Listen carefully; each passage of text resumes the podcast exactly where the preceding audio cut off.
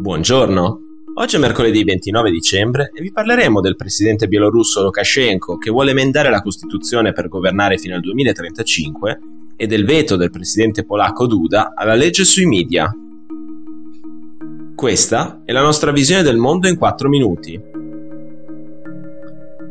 Il dittatore bielorusso Alexander Lukashenko punta a rimanere in carica fino al 2035 grazie a un emendamento della Costituzione. Lunedì la bozza delle modifiche è stata pubblicata sul sito della presidenza bielorussa, in vista del referendum di febbraio 2022, in cui è quasi certa la vittoria dei favorevoli. Le modifiche proposte garantiranno alla carica del presidente l'immunità penale e fisseranno un limite di due mandati presidenziali della durata di 5 anni ciascuno. Il vincolo dei mandati non sarà però proattivo, per cui Lukashenko, oggi 67enne, potrà governare il paese fino all'età di 81 anni. Il dittatore, in carica dal 1994, ha anche deciso di indebolire il potere già ridotto del Parlamento in favore dell'Assemblea Popolare della Bielorussia, formata da 1200 funzionari fedeli al regime di Minsk. L'Assemblea affiancherà il Parlamento, esautorandolo di fatto sulle decisioni in ambito di politica estera, sicurezza ed economia. Sarà anche in grado di proporre modifiche alla Costituzione, progetti di legge oltre a selezionare i membri della Commissione elettorale centrale del Paese, così come i giudici. Grazie agli emendamenti pubblicati lunedì, inoltre, il presidente in carica diventerebbe automaticamente un delegato dell'Assemblea e potrebbe presiederla se eletto da un numero sufficiente di delegati. Nella bozza è anche contenuto il divieto di candidarsi alle elezioni presidenziali per ogni cittadino bielorusso che abbia lasciato il paese negli ultimi vent'anni, anche solo temporaneamente. Una misura pensata ad hoc per colpire i numerosi oppositori politici costretti a lasciare la Bielorussia negli ultimi anni, in particolare dopo l'ondata di repressione seguita alle elezioni presidenziali dell'agosto 2020.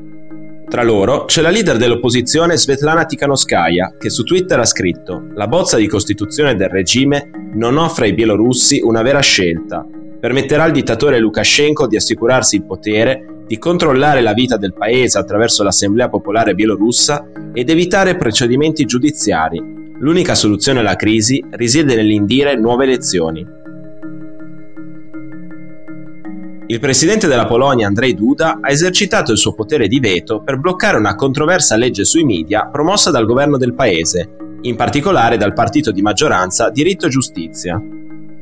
La legge, approvata in via definitiva dal Parlamento polacco lo scorso 17 dicembre, vorrebbe impedire a proprietari stranieri di controllare i media polacchi, attraverso il divieto per le società che hanno sede al di fuori dello spazio economico europeo di possederne quote di maggioranza. Secondo il primo ministro Mateusz Morawiecki, la legge eviterebbe che grandi gruppi editoriali polacchi finiscano sotto il controllo di investitori russi, cinesi o arabi.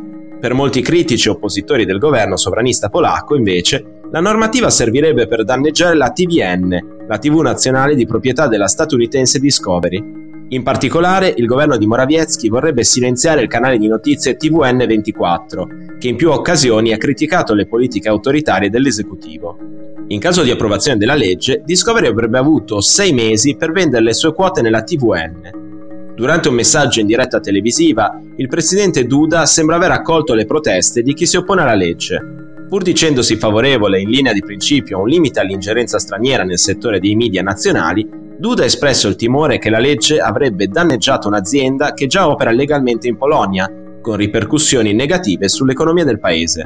Dopo il veto di lunedì, dovuto anche alle pressioni ricevute nelle settimane scorse da parte del governo degli Stati Uniti, le possibilità che la legge entri in vigore sono calate drasticamente.